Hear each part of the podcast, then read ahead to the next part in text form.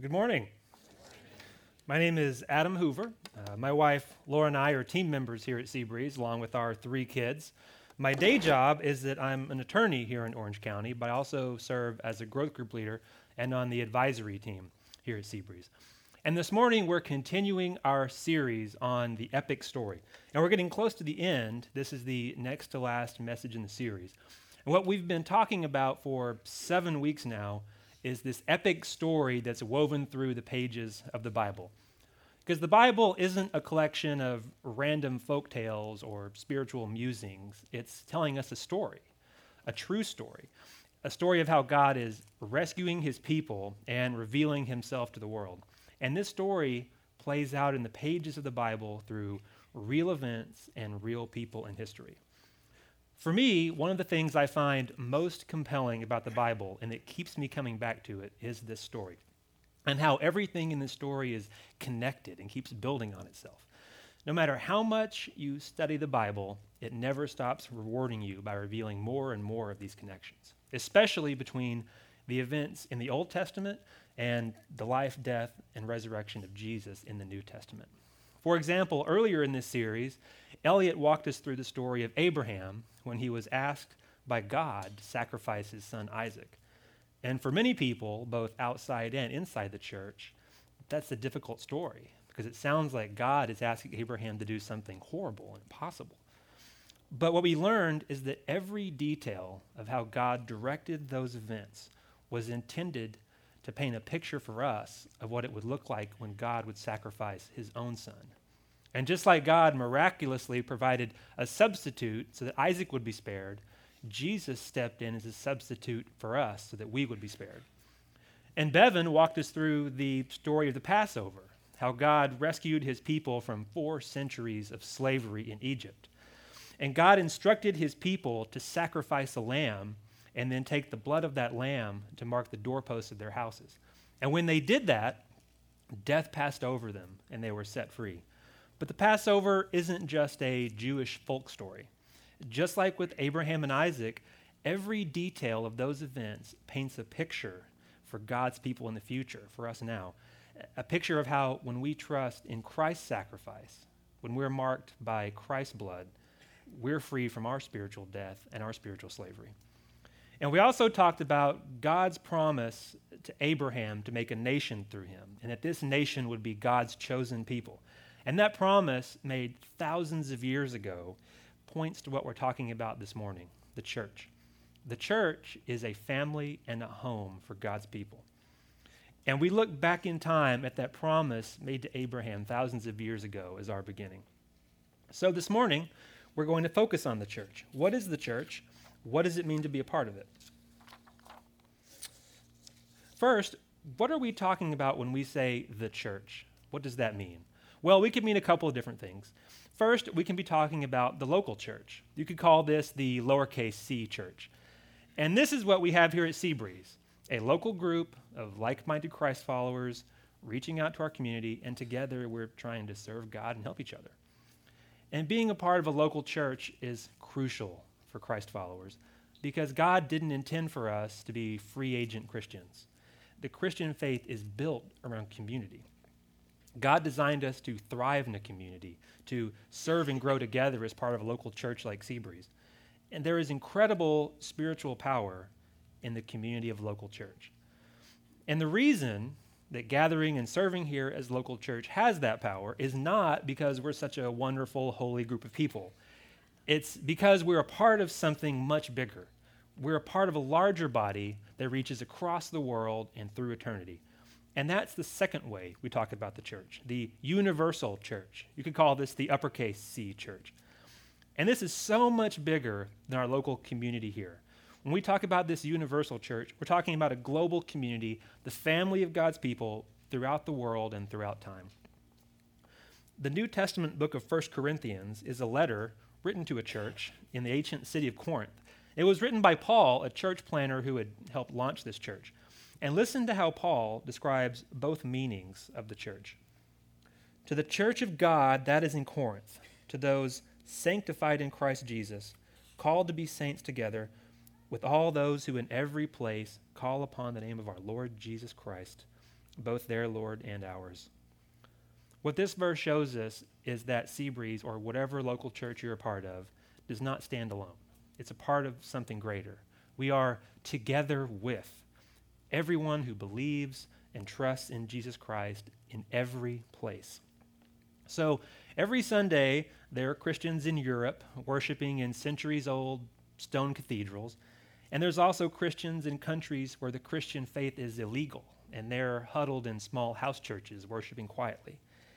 And our local churches may look a lot different, but we're all part of the same church. We are bonded to them as part of this universal family of God's people. And I find this incredibly encouraging and comforting because in any area of life, it's always helpful to know you're not alone, right? Whether it's work or marriage or kids or whatever. It's comforting to know there are people who share the same values and they're fighting the same battles. And that's even more true when it comes to our faith, who we say God is. That there are people throughout the world who trust in Jesus and they're standing with us. But to really understand the church, we have to go back to the beginning. How did a scraggly group of fishermen and tax collectors launch a faith that would spread across the world? They didn't have an army at their disposal. They were dead broke. Their leader had just been publicly executed. So, how did they do it? To answer that, we go to the book of Acts, which is the fifth book in the New Testament, right after the four Gospels. Actually, the book of Acts was written by the same guy who wrote the book of Luke, basically as a sequel to the Gospels. And this is what Luke tells us about the early days of the church in Acts chapter 1.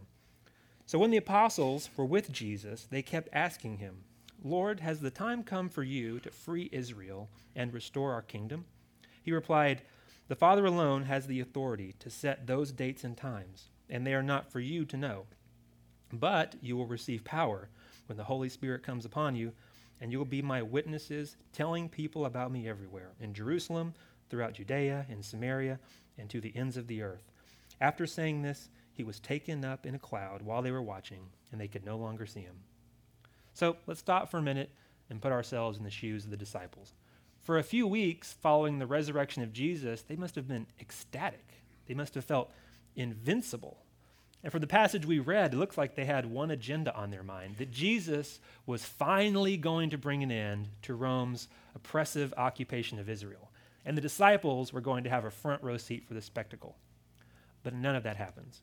Instead, Jesus says, God's plan for Rome is above your pay grade. The job I have for you is to spread my message of God's rescue throughout the earth.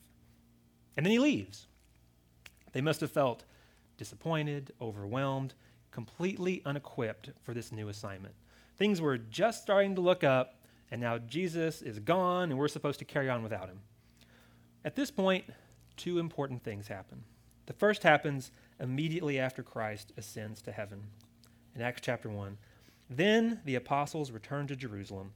They all joined together constantly in prayer, along with the women and Mary, the mother of Jesus, and with his brothers. In those days, Peter stood up among the believers, a group numbering about 120. Instead of giving up, instead of saying, This isn't what I signed up for, the church gathers as a community and prays. They pulled together as a body, as a church, and they prayed. They asked God to help them figure out the next steps. And then as a body, they started to work together. But there's still a problem. They have this impossible assignment from Jesus. They're supposed to take the good news about God rescuing people from sin and spread it to the ends of the earth, making disciples of all nations. How are they supposed to do that? These aren't educated people. They have zero resources. It would take years of planning and language study and fundraising to even begin a project like that. And that's when the second important thing happens, which we read about in Acts chapter 2. Suddenly, a sound like the blowing of a violent wind came from heaven and filled the whole house where they were sitting. They saw what seemed to be tongues of fire that separated and came to rest on each of them. All of them were filled with the Holy Spirit and began to speak in other tongues as the Spirit enabled them. When they heard this sound, a crowd came together in bewilderment, because each one heard their own language being spoken. Utterly amazed, they asked, Aren't all of these who are speaking Galileans? then how is it that each of us hears them in our native language? The second thing that happens is that God supernaturally equips the church. God sent his spirit, part of himself, and permanently grafted it into the lives of these individual Christ followers and in the church. And in the passage we just read, the Spirit helps the disciples miraculously bridge language barriers and preach about Jesus to a crowd of thousands of people, even though they spoke a dozen different languages. The only reason the church lasted more than one generation is because of what we read in that passage. If God wasn't real, if he didn't really send his spirit to help the disciples, then these followers of Jesus would have just been another splinter sect of Judaism, and only a few people with PhDs in ancient history would have ever heard of them again. But we're here, 2,000 years later, because it did happen. God gave these fishermen and tax collectors and frail, broken, frightened people like us supernatural power, and He gave them part of Himself. Remember how we said the Bible is full of these connections between the Old Testament and the New Testament? This is one of them. In this passage, God is fulfilling a promise He had made through the prophets in the Old Testament.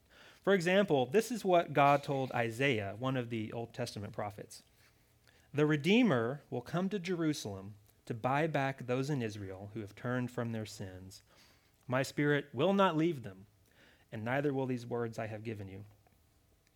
That was written in 700 BC, 700 years before Jesus was born, and Isaiah is writing about a redeemer coming to Jerusalem, saving people from sin, and promising the gift of God's Spirit to his people. And that promise was fulfilled in the first century when God launched the church.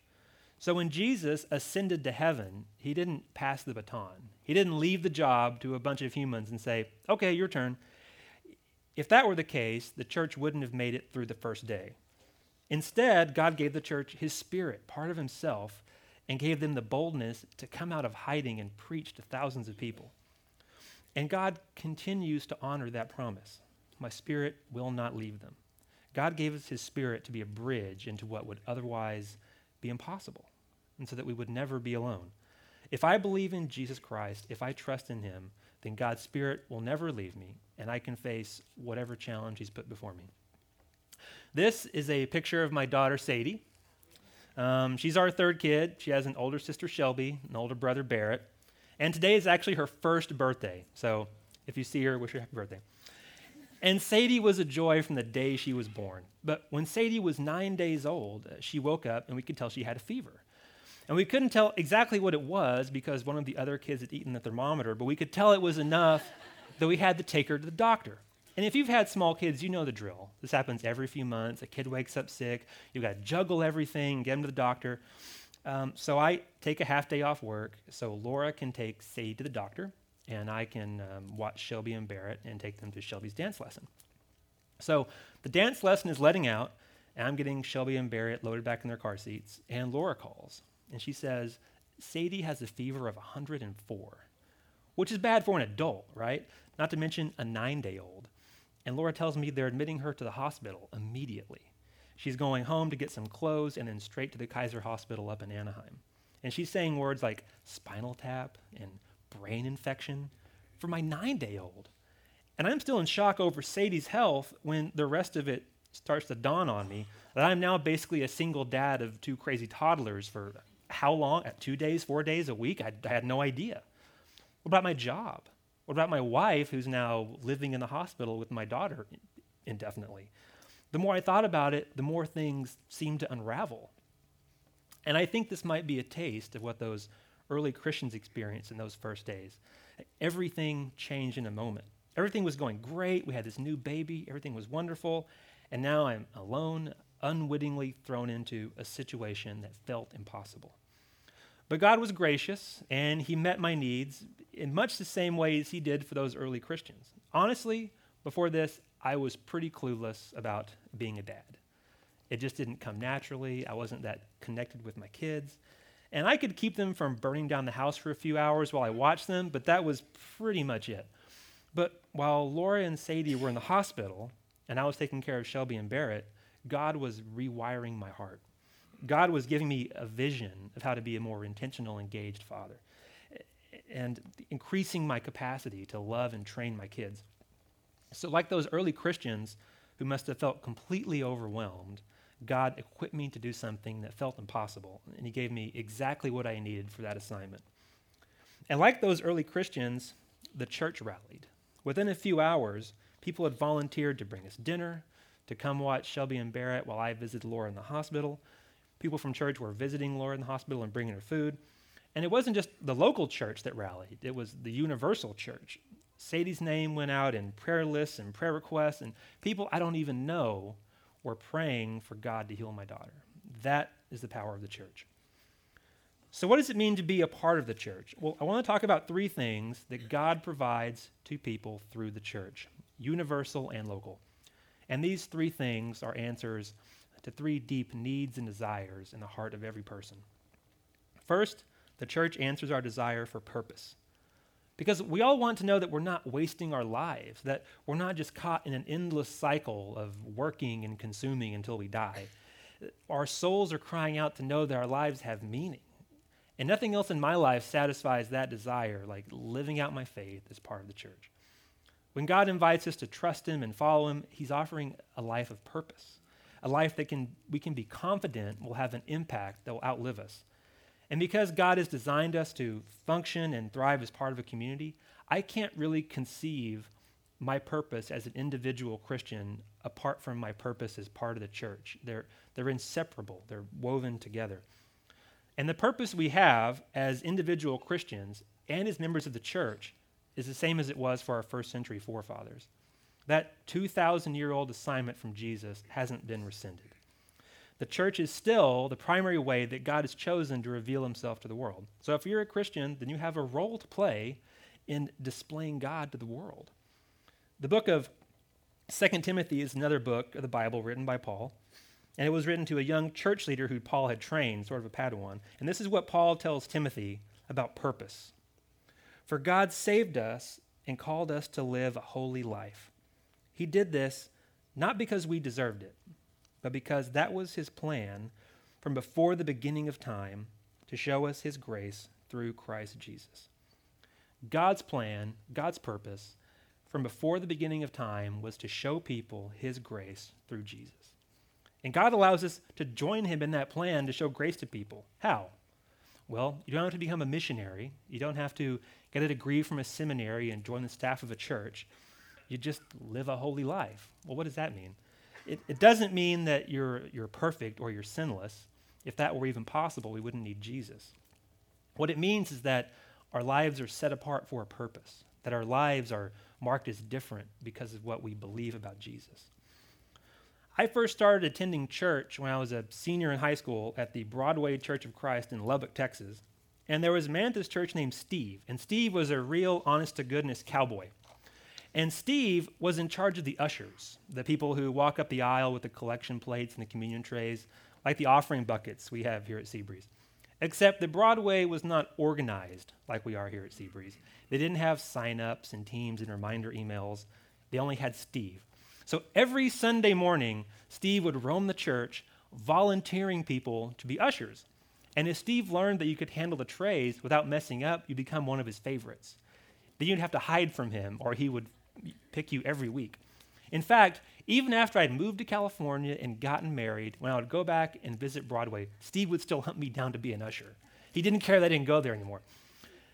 And Steve did this job every Sunday for 30 years. He never got paid, never got a plaque, never even had a title. He was just a normal guy who knew this job had to be done and that he was God's man to do it. And Steve never preached a sermon on Sunday or sang in the worship team or even led a prayer, but he was a crucial part of the Sunday morning worship. And Steve died a few years ago, and when he died, he wasn't remembered as the cowboy who rounded up ushers. He was remembered as a pillar of the church, as someone whose commitment and faithfulness was a model for everyone else. So there is tremendous purpose in serving with the church. If you hand out donuts out there on a Sunday morning, you're not just handing out donuts. You're tearing down barriers, helping people feel welcome. If you teach Sunday school, you're not just babysitting. You are helping parents come in here and worship and hear the message without distraction. So there are no menial or unimportant jobs here at the church. When you serve in a local church, you're helping fulfill the purpose of the universal church in showing God's grace to people. And I really can't think of a greater purpose in life. So if you consider yourself a Christian, someone who trusts and follows Christ, then don't be a free agent. Don't be a lone ranger. Jump in with us in showing God's grace to the world. Second, the church answers our desire for identity. Who am I? What defines me? Where do I fit in? Who's my tribe? The default is that we find our identity in our circumstances, professions, relationships, interests, and those things become our identity. So I tend to find my identity in being an attorney or in being a husband and a father. And that's not wrong, those aren't bad things. But the problem is that all of those things can be lost. What if I lost my, lost my law license? I've been an attorney for 12 years. Then who would I be? What if I lose my wife or my kids? Who would I be if the most important people in my life were gone? I am in a very precarious position when everything that defines me, everything I find my identity in, can be lost. Um, because it means my identity is just a scrapbook of my relationships and interests. But God offers us something infinitely better. The book of Galatians in the New Testament is another letter written to a church by Paul, and this is what Paul wanted that church to know about their identity. In Christ Jesus, you are all sons of God through faith. There is neither Jew nor Greek, there is neither slave nor free, there is no male and female, for you are all one in Christ Jesus. And if you are Christ's, then you are Abraham's offspring, heirs according to the promise.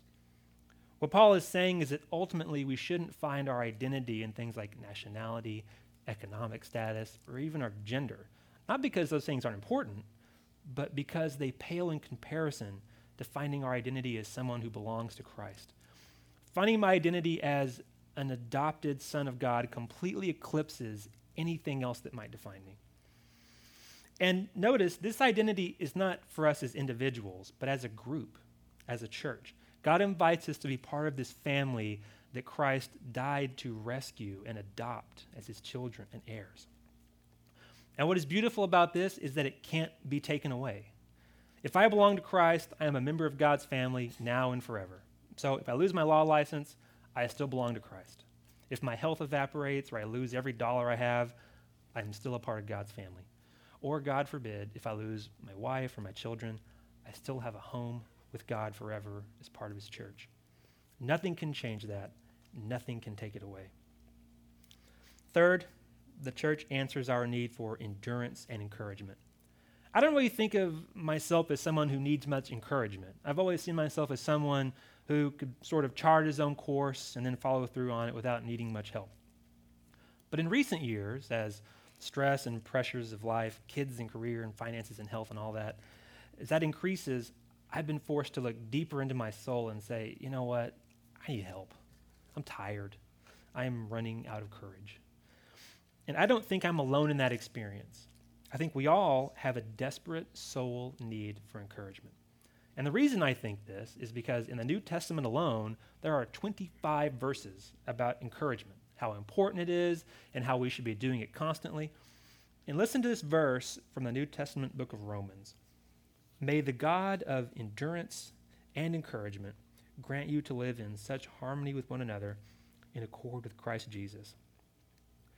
Our need for encouragement is so profound and so universal that God wants to make sure we know that He is the God of encouragement, that it's part of His nature to encourage His people. So it's not just for the emotionally fragile. Maybe you're the strongest, most confident, capable person in this room right now you have this soul need for encouragement, especially when it comes to our faith. Yes, it's important to be encouraged that we're performing well at our jobs or training our children well. Honestly, what I really need is people to encourage me in my faith, to not give up, to keep trusting God, to fight for time to read the Bible, to stay focused on living according to what the Bible says is valuable, because the world is constantly trying to erode my trust in God, constantly trying to convince me that I'm wasting my time with this Jesus stuff. But one of the most wonderful things about God is that He is absolutely committed to helping me persevere, to holding me firm in my faith. We can so easily slip into seeing God as an angry dad or a disgruntled boss, just glaring down at us, expecting us to perform and prove ourselves to him. But that couldn't be further from the truth. God is faithful. And because he's faithful, he is absolutely committed to helping us and encouraging us.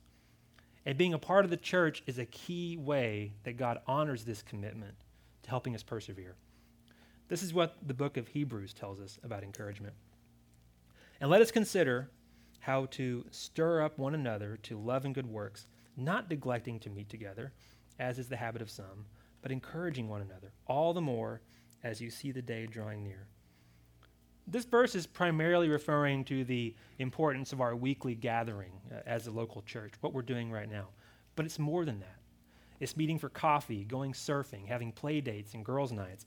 So don't neglect to meet together in this building or outside of it. Otherwise, where will you find the endurance and the encouragement to keep going, to keep trusting God? Yes, reading the Bible is non negotiable. I need it desperately. That's where I hear from God, that's where I get to know Him better. But I could study the Bible all day long and still get discouraged because God designed us to thrive in community. I'm an extreme introvert, so I really hate to admit this, but I need people. I need encouragement from people in this local church and in the universal church. In times of discouragement and doubt, I find strength to keep going uh, through my fellow Christ followers. For example, if I'm at work and I'm struggling with my attitude, I think about other people here at Seabreeze who I know are at their desks, trusting God and living out their faith by working diligently. If my kids are out of control and I'm ready to give up on putting forth the effort to train them, I think about the other husbands and fathers that I know here at Seabreeze who are stepping forward as God's men to shepherd their families. And so many of you have popped into my head during times of exhaustion or temptation or bitterness. And knowing that you're out there trusting God, fighting the same battles, gives me the strength to keep fighting. That's the power of the church. So don't go it alone. Find a local church to do life with, to serve with, to help you hold firm and keep fighting. I hope it's Seabreeze, uh, but if not, find somewhere, a church where you can be encouraged and also encourage others. It is the greatest honor of my life to be a part of the church, the body of Christ. God had mercy on me, a broken, sinful man and brought me into his family. Even though it seems like he should have kicked me out hundreds of times since then, he hasn't and he never will because he's faithful. So join us. You are officially invited to join God's family. God doesn't want you to just read his epic story, he wants you to be a part of it. So let's pray. God, thank you so much that you have rescued us we thank you for uh, what Christ endured and he sacrificed and he died so that we could be adopted into your family.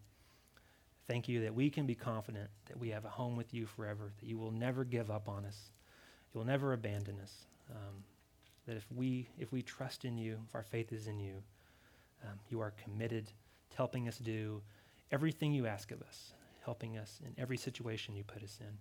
Thank you for this church um, both the Seabreeze and the Universal Church. And I pray that you would help us to find our identity in you first and foremost. In Jesus' name we pray. Amen.